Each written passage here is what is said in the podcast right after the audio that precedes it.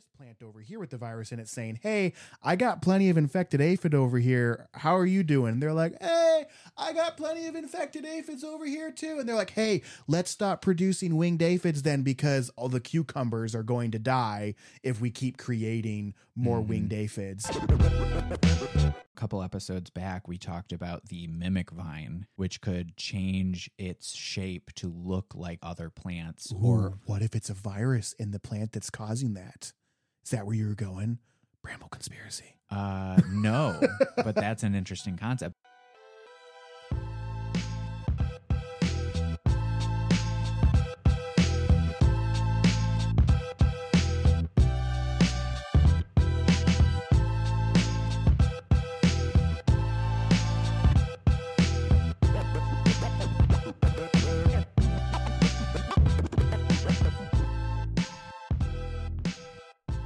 Take it or leaf it. Go.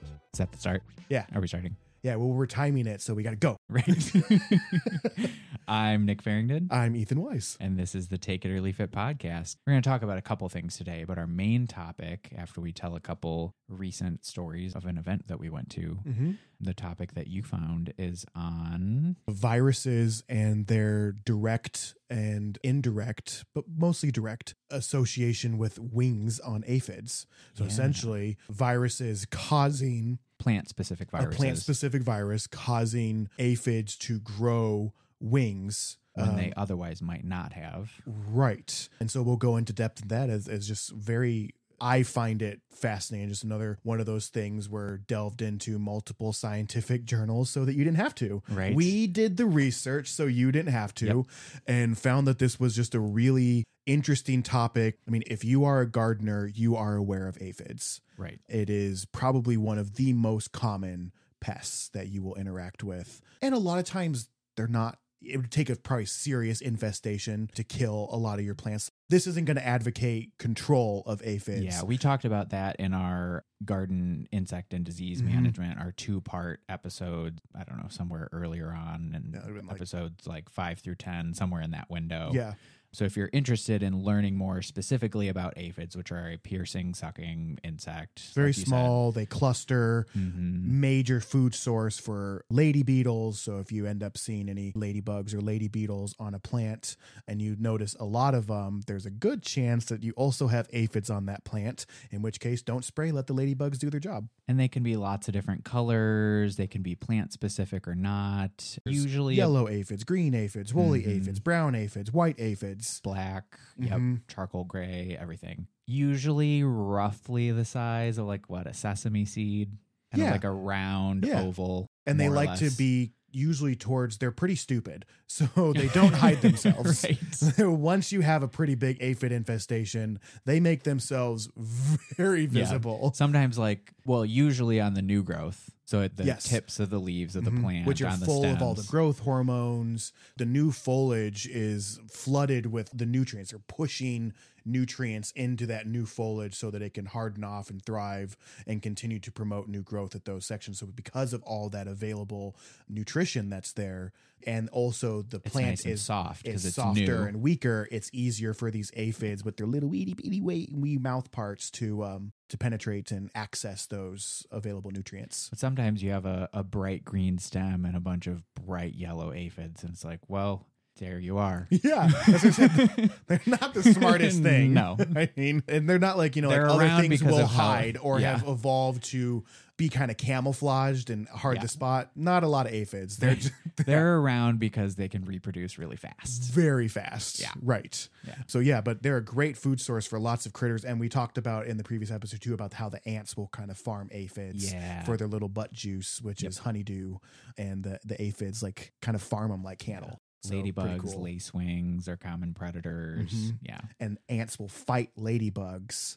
It's so that cool. They have the food source. I could just totally back into that again. I'm just fascinated. I really if I got more into horticulture, I could see myself pursuing entomology versus pursuing further educating myself in horticulture, because that world is just immense, just like horticulture. Yep. But anyway, even though it's another bug topic, which is going to be very easy for us to talk about because they're bugs and they're fun, but this is so closely related to plants, not just because aphids feed on plants, but because the viruses are coming from plants and infecting the aphids. Seem to line up. Using the aphids as a way to further spread the virus. Right. Very cool. Oh, so anyway, yep. That's the very long.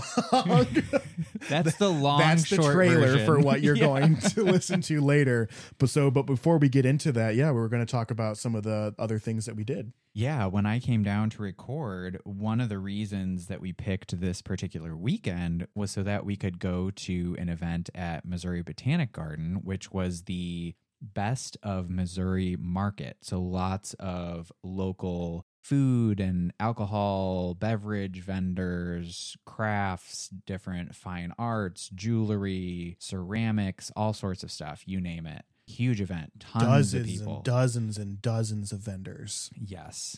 And not like cheap craft shit either. Like really nice stuff. Right. These weren't just people who painted already made mugs. These are people who made the mugs. Right. So I'm just saying that because I've been to some craft shows around here. I'm like, oh, it's just Michael's stuff. He just bought that at Hobby Lobby and colored it. I'm not interested. Right. So one of the things that we both ended up buying quite a few pieces from was the booth for Mississippi Mud Pottery. Yes. And one of the things that drew us in was they had a lot of plant-focused, I'm sure they obviously knew their audience with this event, but plant-themed or plant-inspired ceramic pieces, whether that be plates or bowls or dishes or wall hangings, little ceramic trays, all that kind of thing. Well, you could tell they threw clay and they molded clay, but a lot of what they sold was from pressed clay, where they obviously slab rolling. And they were pressing leaves and other types of flora into the clay before shaping it and then glazing it. So cool.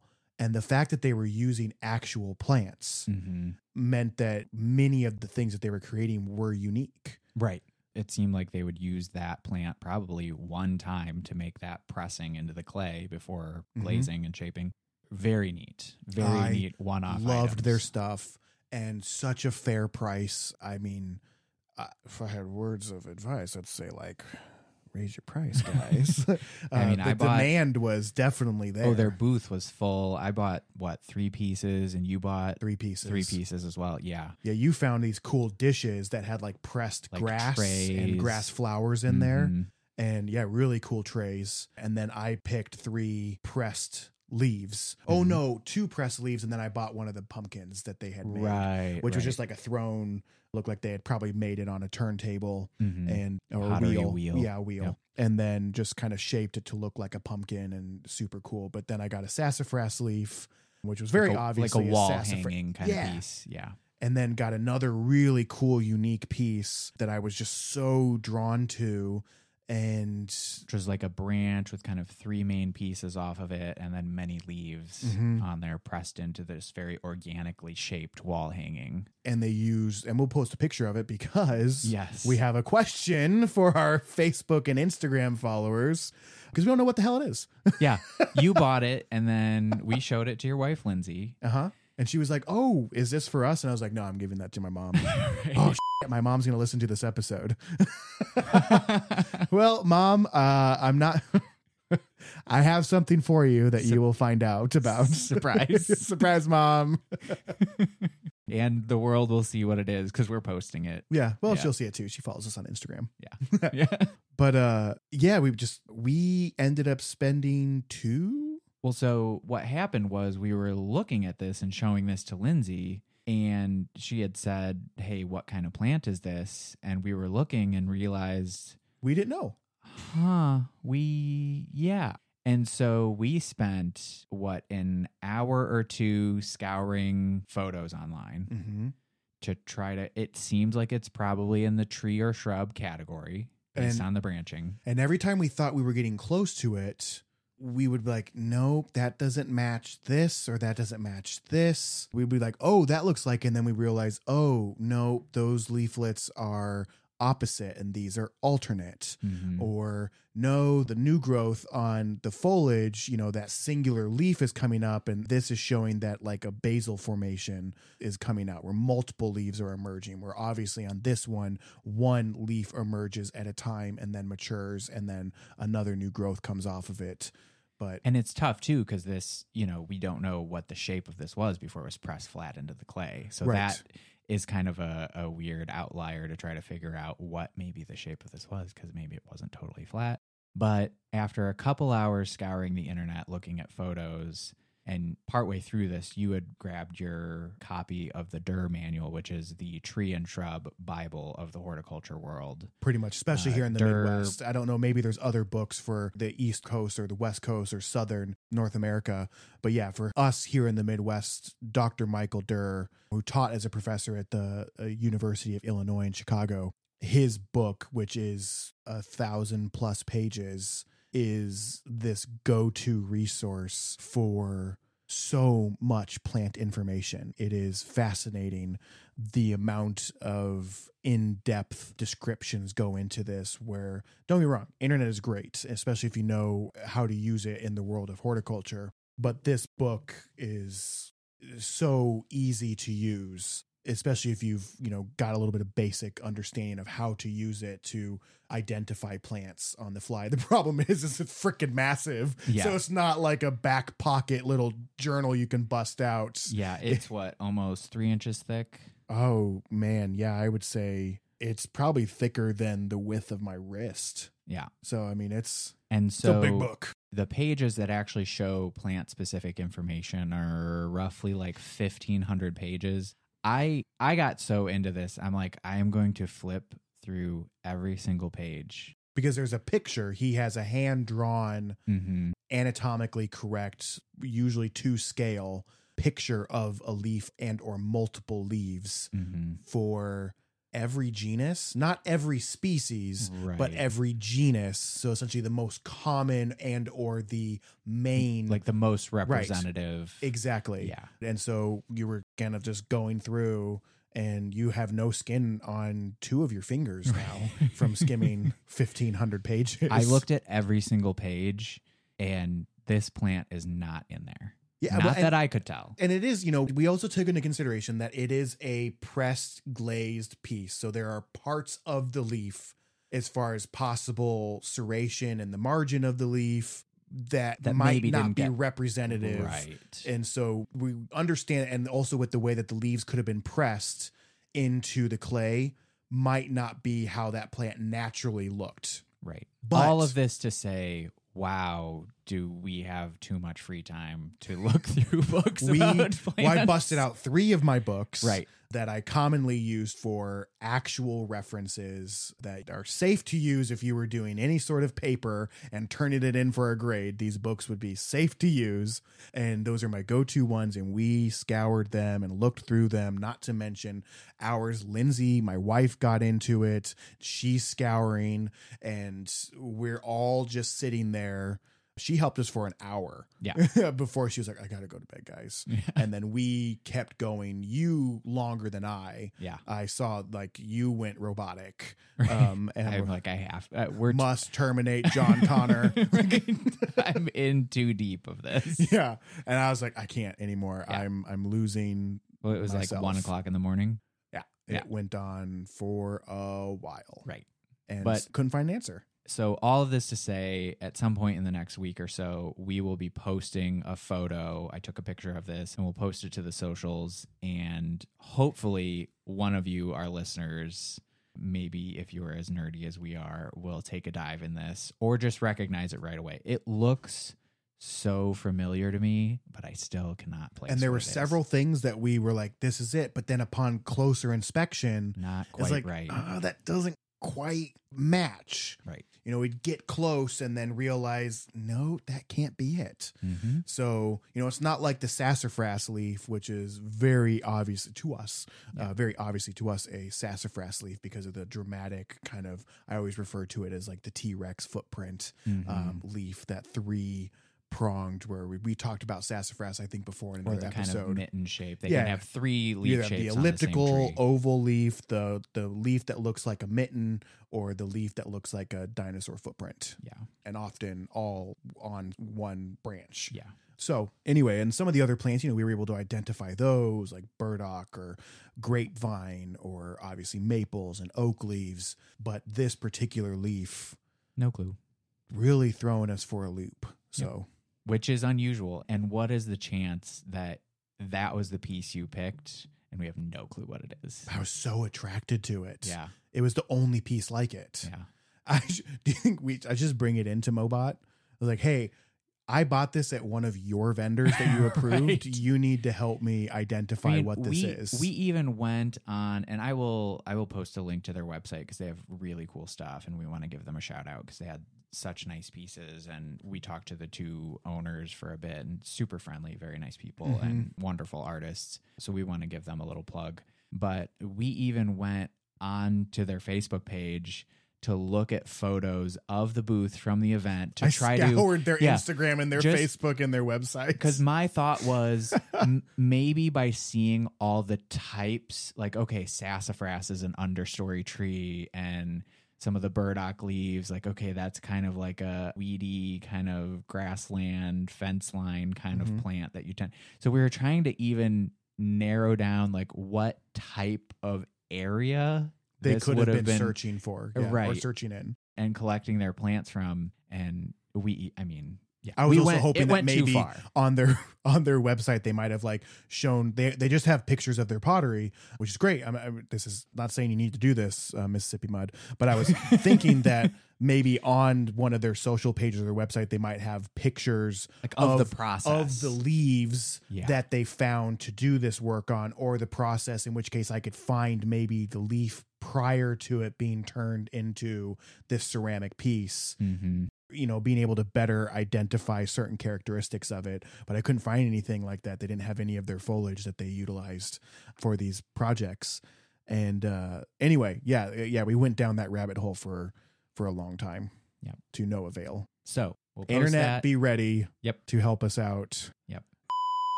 Oh, we'll edit all that out, Oh. So moving on. None of that is worthwhile keeping. No. But I'll leave that part in, though, so that they'll know that we cut out a bunch of bullshit. Hey, Ethan, do you hear that? What? Oh, it's an ad. Real quick, thanks for listening to our episode today.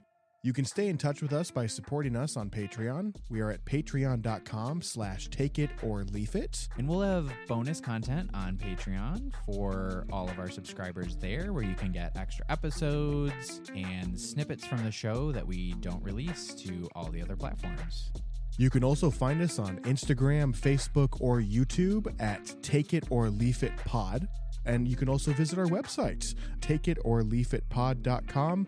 If you have any questions or comments or any stories you'd like us to research or talk about, or hell, send us a picture of a plant you want us to identify, you can send that information to show@takeitorleafitpod.com. You can also follow us on our individual Instagrams. I am at Hortwise, HORTWISE. And I am at N Farrington, NFARRINGDON. Thanks so much. We'll get back to the episode. Oh, you got me. So anyway, now we're into aphids. Mm-hmm. And since we already kind of talked and got nerdy right at the beginning about what we're talking about, just reeling it back in, this is the discussion of viruses, plant-based viruses, and how they affect the growth of wings and or encourage the growth of wings on aphids, which is just fascinating. So to add a little backstory, aphids can on their own produce offspring that are winged or unwinged, mm-hmm. depending on environmental conditions. Usually, say the host plant that they're eating off of is too crowded, there are too many aphids, then those adults, when they reproduce, they will produce babies that have wings when they mature, mm-hmm. so that they can fly to other host plants that are less crowded. Mm-hmm. So makes sense. You know, you don't want to overdo it and deplete your food source. Or if like there's a predator or something, mm-hmm. and they realize this place is not safe anymore, my eggs need to have this gene. Right. When they hatch, they'll have wings and they'll disperse. So even there, within just the aphid's own genetics, it's considered to be a plastic trait. It's essentially malleable. They can kind of tweak this based on those external conditions. Mm-hmm. So what they have found, though, is that several plant viruses have developed the ability, so they're present in some type of plant. Mm-hmm. Some of them are plant-specific, others not so much. But they have developed this ability to alter parts of the plant's genetics to make the plant more attractive to aphids. And the virus, once it's in the aphid, because the aphid is piercing and sucking the plant, so then the aphid becomes a carrier or a vector for this virus.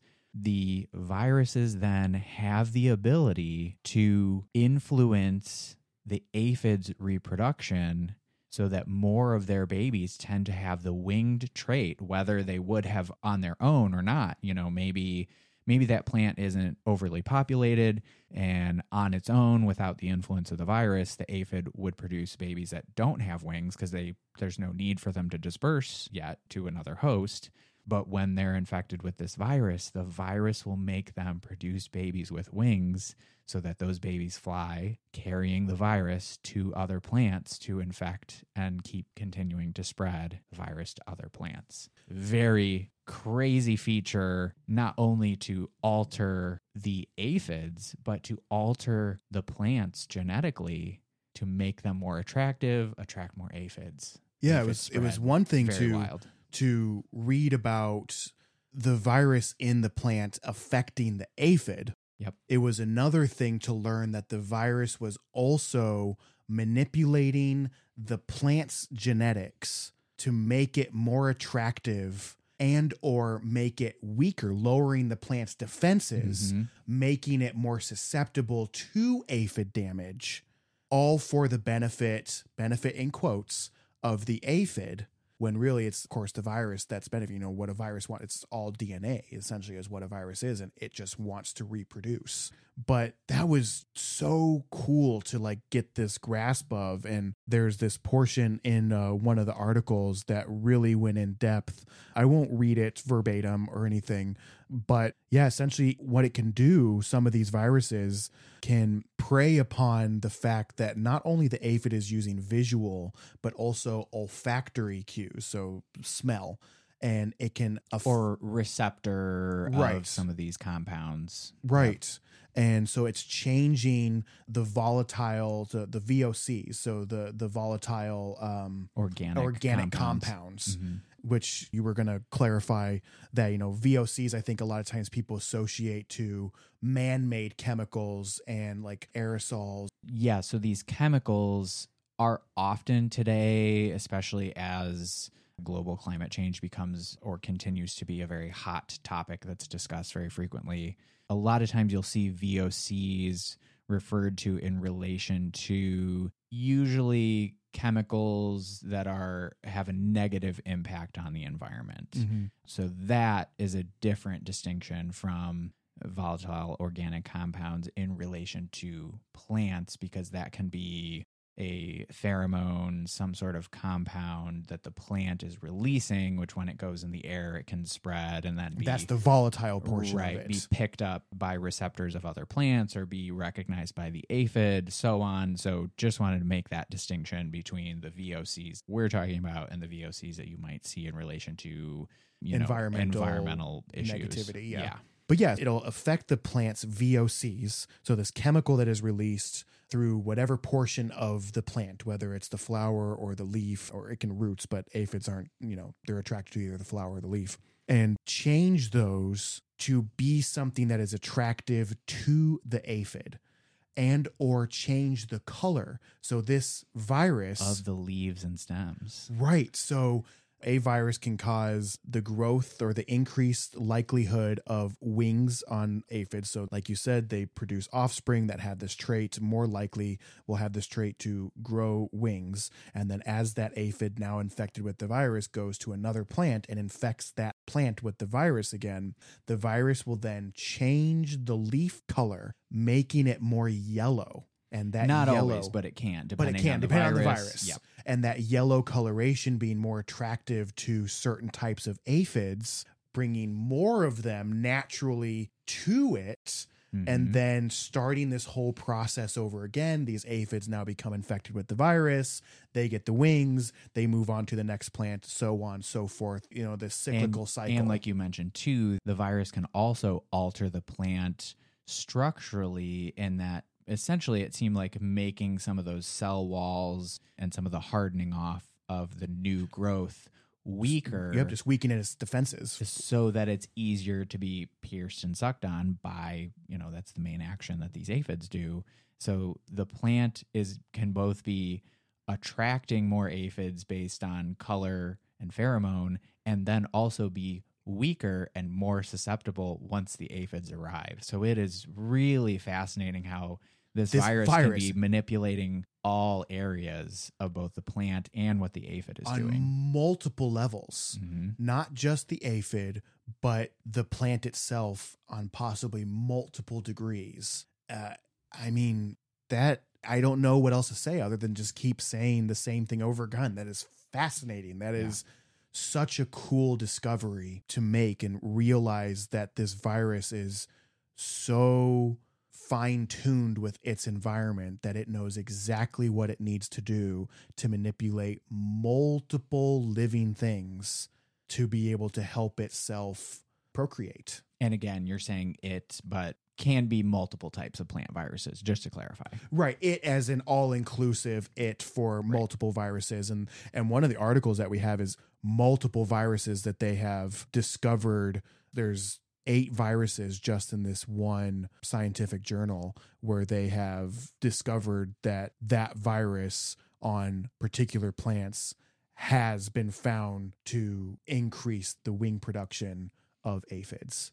And again, I will link these articles. They are from scientific journals, so abstract and research studies, the whole thing. So it can be kind of dry. If you're into that, it will definitely be there in the episode description for you guys to take a look. We're kind of just really summarizing the main points of these to make it a little more palatable. Yeah, they had to be like, no, Ethan. Right? I was like earlier before we did the episode, I was like, I could just read this whole scientific article verbatim for the podcasts and lose all the listeners. Right? But it's so fascinating. The amount of time that went into this, the research that went into this, even some of the hypotheses that there wasn't enough data collected on them, but to necessarily rattle off in this podcast, but some of the other things that are going to be further studied now that we have a better understanding and or a more finite understanding of what's happening with these viruses and the aphids. There's now way more things to learn the more we stay in tune with what's happening. And it's worth noting, too, I know a couple episodes back we talked about the mimic vine, which could change its shape to look like other plants. Ooh, or what if it's a virus in the plant that's causing that? Is that where you were going? Bramble conspiracy. No, but that's an interesting concept. I just also want to throw in that, you know, we don't think of plants as communicating, just like we don't think of plants as being able to see. But mm-hmm. like we mentioned in the mimic vine, how it could, and you'll have to go back and listen to get more of that, it could mimic the shape of an artificial plant. Right. So we know there's no pheromone involved. Exactly. In a controlled environment, no pheromone involved because it's a plastic plant that it was mimicking. Just like we don't think of plants as being able to, quote, quote, see, like is potential for the mimic vine, we don't know yet. There have also been a lot of studies done to show how much plants really do communicate through these chemical signals. And one of those ways is if a plant is being attacked or eaten on by, say, aphids, they can release a chemical to signal to other plants around them, hey, there is a pest here. You need to start producing more of a certain chemical or group of chemicals to make yourself less appealing or tastes bad to that particular insect. So there is a lot of communication happening between plants that just in the last few decades we're beginning to understand, and that could be a whole other episode on its own, but there's a lot more going on with plants and insects than really they get credit for. Oh, it's just so cool, and a never-ending world of learning. Yep. So anyway, yeah, that's our fun little snippet. Plant virus causing winged manipulation in aphids on top of manipulating the plants to make it more attractive or vulnerable to aphids. To continue spreading itself. So cool. And as a final note before we wrap up here, you had also seen that they were studying the fact that the virus also doesn't want to spread itself too quickly. That was one of the hypotheses. Yeah. That they were saying, like, it needs to be more data needs to be collected. Mm-hmm. But yes, they're also saying that in certain viruses, one of the ones studied was the cucumber mosaic virus, mm-hmm.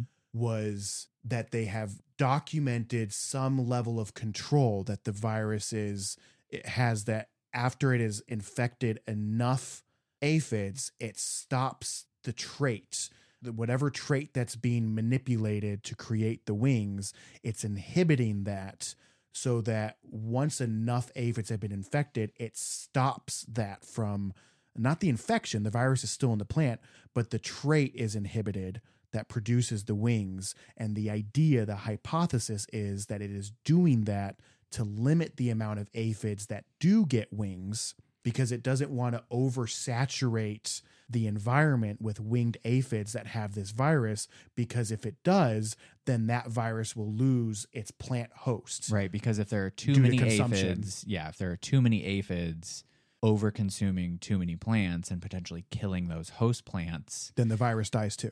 The aphid can't spread because it doesn't have a host, and the virus can't spread to a host because there's no host. Right.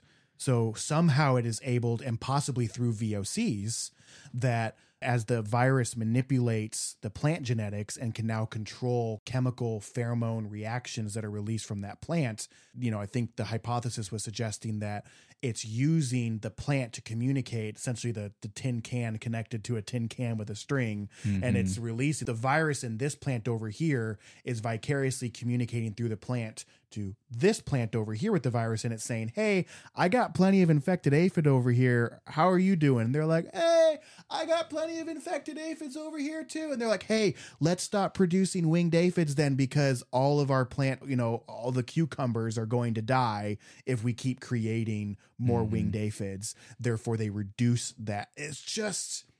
And obviously we're oversimplifying it. There's much more to this, but that is the gist mm-hmm. of what this hypothesis is saying, which is, even to me and to you, way more interesting that the virus has that level of self-awareness to be able to control over the whole process. To be able to do that. Holy crap. That is just... Not only is the virus manipulating a plant, it is manipulating another organism in a totally different... You're taking flora, you're mm-hmm. manipulating flora, and now the insect, you're manipulating fauna mm-hmm. to be able to have that impact across totally unrelated species is wild. Yeah, that gives you guys an idea. It's absolutely incredible, some of this stuff that we come across in the horticulture world. So yeah, if there's any...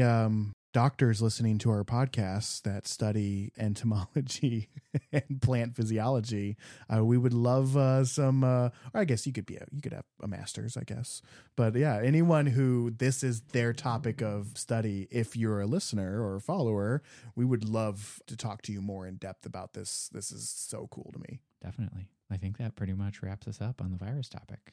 Yep. You want to close us out? Nope. No. Okay. Well, yeah. Yeah. Nope. So. You want me to do it? Yeah. I'm not going to say anything. I'm waiting for you to do it. Oh, okay. Yeah. Should I leave in these long, awkward pauses? No. No? I'll cut them out. Okay. I'll cut it really close together so it looks like we made this decision really quick in 10 seconds. Yeah. All right, Horde Homies, that has been this week's episode of the Take It or Leaf It podcast. I'm Nick Farrington. I'm Ethan Weiss. And we will talk to you guys next week. Goodbye. Bye.